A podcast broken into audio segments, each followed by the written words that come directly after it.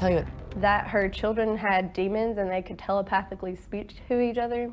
Demons? Mainly the middle child, she had demons and she would speak to her younger sister and tell her to do things telepathically. Like mind talk? Yeah, they were always separated and she could do it from in her room while her sister was on the other side of the house. And the tales of the supernatural don't stop there. They did tell me that a demon was like, she was lifting up off the bed like levitating. The claim seems outlandish, but former DHS adoption specialist Jan Wallace supports Chelsea's allegations. So Marcia believed that the girls truly were possessed by demons. Yes. And that she told you the girls wanted the demons inside them. Yes. What did you say? I was pretty floored, pretty uh, flabbergasted. I didn't know what to say. Chelsea says Marcia even tried to expel the demons herself. She was kneeled beside the bed and she had her like hands up praying and at one point she was getting really aggressive and you know like shaking the bed like she was trying to get the demons out. What was she saying? Send these demons back to hell, you know, get them out of my children, cleanse my child. Where was the child, the middle girl, while this prayer and the bed shaking was going on? She was standing on the other side of the bed, screaming. And when that didn't work, Chelsea says the Harrises brought in some experts, spiritual advisors Hal and Alondra Parks from Birmingham, Alabama. There was a group coming in from Alabama that was supposed to pray over the children and get the demons out as an exorcism, is what they said. When did this exorcism happen? I would say three or four weeks after I started working there. But they did not want me around because if your heart wasn't in the right place, then the demons would attach to you instead. Jan Wallace says she discussed the Parks' visit with Marcia later. Did you ask her, is this an exorcism? Yes. What did she say? She said it was. She told you it was an exorcism. Mm. The Parks denied our request for comment. They have previously confirmed a visit to the Harris house, but denied being involved in any exorcism. How's it going, everybody? Thank you for stepping in and stepping by, saying hi to us once again. This is another video brought to you by Lights Out Radio. I hope everybody's doing blessed. I hope everybody's being blessed. Anyway, so let's jump into this video. This is going to be a story about a representative, former representative out of uh, Arkansas, um, involving. It's a weird story, man. It's a it's a really crazy story. It involves rape. It involves exorcisms. Like it's just a crazy story. So let's just dump, jump right into it, everybody. So an Arkansas politician gave away his two adopted daughters to a rapist. He had an exorcism performed on the children because he believed that they were possessed. Justin Harris, a Republican who sat in the state's House of Representatives, welcomed the girls. Then, when he got them, they were two and four, into his home in October 2012, right? And legally adopted the girls with his wife in March of 2013. But six months later, they gave them to a man who would go on to rape the older girl. Eric Francis, the head teacher at a Christian school Harris ran, had custody of the children for more than a year before he was arrested for sexual assault. Wow. And Francis, who is now serving a 40 year prison bid, after staying with him, the sisters went to another foster home where they remained.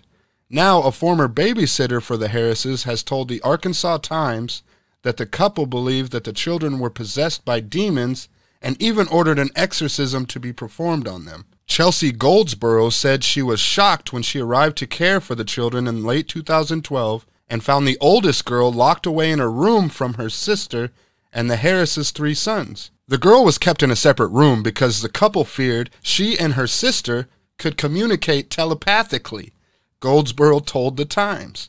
She was told to watch the older child on a monitor linked to a camera in the girls' room, and she only went into the room to give the child food or water, she said. Wow. Good job. And he's the one representing parts of Arkansas, huh? The first night I was over there, I just broke down and cried with this little girl because I just felt so bad for her, said Goldsboro, who is now at college.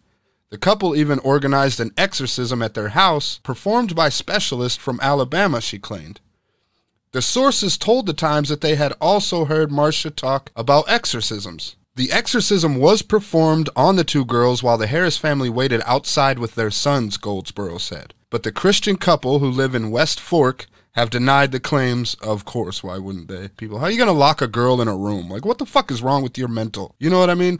What kind of mental incapacity do you have to possess to lock a fucking kid in a room and only go in there to see him when there's food and water?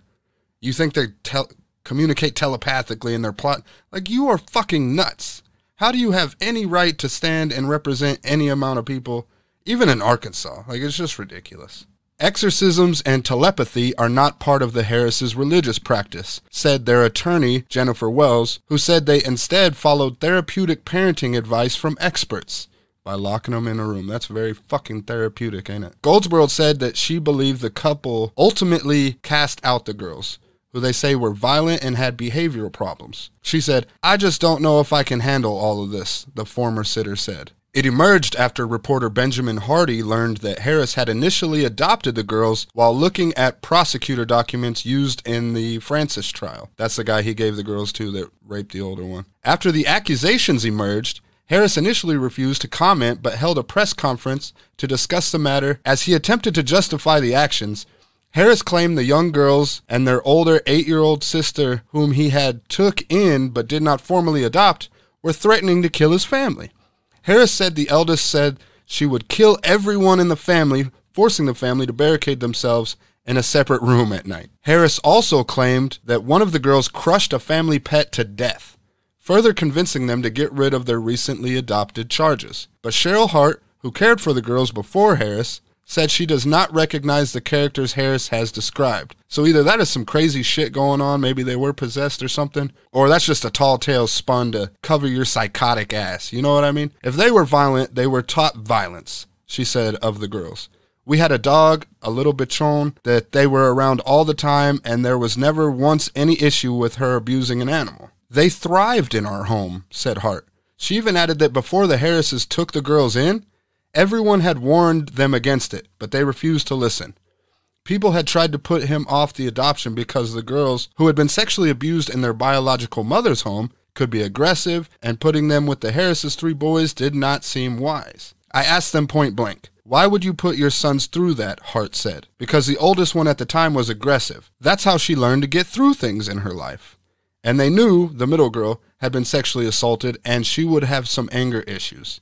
Despite these warnings, they still went through with taking the girls in, allegedly getting Cecile Blucker, director of Children and Family Services at DHS, to pull strings to make it happen. But after struggling to cope with the girls, the Harrises landed them over to Eric Francis and his wife in October 2013. It was later reported to the Department of Human Services that Mr. and Mrs. Harris had left the children with another family and had basically abandoned them. Sergeant Kimberly A. Warren said in a police report. The incident was reported to the child abuse hotline and the children were interviewed. It was during that interview that police learned that the middle girl had been the victim of sexual abuse. While Francis's wife was away on a trip, he raped the girl to help her go to sleep, she claimed, a claim he did not deny. Wow. Sick bastards, man. Gross. There's two things I can't stand, all right? There, I just, I have no sympathy, no anything towards. It's child molesters and rapists. That's just me personally. That's my opinion. And this is fucking sickening. He's the leader of a Christian school? Get the fuck out of my face. The Times also reported that the Harris family continued to accept adoption subsidy money even after giving the children away. The couple claimed they put the girls in counseling, but it did not help, and that is when they decided to rehome the two. Following the publication of the story, they released a statement through their lawyer, and he's quoted saying, Mr. and Mrs. Harris have suffered a severe injustice. Due to threats of possible abandonment charges, they were unable to reach out to DHS for help with children who presented a serious risk of harm to the other children in their home. Upon the advice of both a psychiatrist and a pediatrician, they were forced to move the children to the home of trusted friends who had a lot of experience with children with reactive attachment disorder. It also goes on to say that Mr. and Mrs. Harris are devastated about the outcome of the decision, but faced with no good option, they did the best that they knew how. Harris also placed some of the blame on officials in the Arkansas Department of Human Services, whom he said misled them as to the abuse suffered by the girls. They said they also began sending all stipends they received to Francis's family. Faced with no help from DHS, we thought we had found a perfect solution, said Representative Harris. Francis lost his job at the school while in custody of the girls due to performance issues, but Harris and his wife did not take the girls back. At some point before he was arrested and after his firing, Francis and his wife gave the two girls away to another family where they were living now. The mother, who now has custody of the girls, said, I don't like that they took this path to get here, but they are home now, and they are loved and cherished. This is God's plan. They are our daughters. They are precious, precious, amazing girls, and we are so blessed to have them. Um, it, I just got tingles. Like it sucks that they had to go through so much, but it's it, from that statement. I mean, people lie. Obviously, we just heard this Justin Harris cat lying through his teeth. If that's true, then I am so happy for them that they found a loving family. You know what I mean? Every every human being deserves love. Every human being deserves love. Matter of fact, I think every living creature deserves love. I think pets, you know, animals, I think they're all capable of love. I think they all recognize love. I think they feed off love. And former Arkansas Governor Mike Beebe, who was aware of the fact that Harris had rehomed the girls when Francis was charged in 2014, but unable to speak out at the time as the case had not yet been made public, said, I was shocked. I'm appalled. Why would anyone go to the trouble of adopting a child and then give the child away? At the time, Democratic Party Chair Vince Insalaco has called for uh, Justin Harris's resignation at the time, but Arkansas's House Speaker Jeremy Gillam said that Harris will face no repercussions for rehoming the two girls. At this time, that situation, as far as we're concerned from the House perspective, is past tense, and we're moving forward and looking at the remainder of our calendar and finishing the month strong, Gillam said. Mm-mm-mm. Harris confirmed this in his press conference, saying he and his wife have been cleared of all charges. You don't know what we've been through this past year, he said. You have no idea what my family has been through. I don't care what the people of Arkansas think about me. Buddy. And he finished by saying, I don't care if I lose my position. I care what my wife thinks about me, and I care what my three sons think about me. Well, based on what I've heard, as far as locking them in a room and, and monitors and only going into the room to give her food and water, like, if they think anything good about you, then you got them fucking brainwashed, in my fucking opinion. That is some sick shit. This is a sick dude. And you'll come to find that a lot of politicians are fucked up and you don't really know who you're fucking electing. So, just for a real quick breakdown Republican Justin Harris, Arkansas Republican Justin Harris, adopted two girls in 2013, but he gave them away to a colleague, Eric Francis, after six months, who then raped one of the girls. Francis was convicted of sex crimes in 2014 and given a 40 year sentence. Uh, Harris's role in giving the girls to a rapist only emerged in an expose by the Arkansas Times.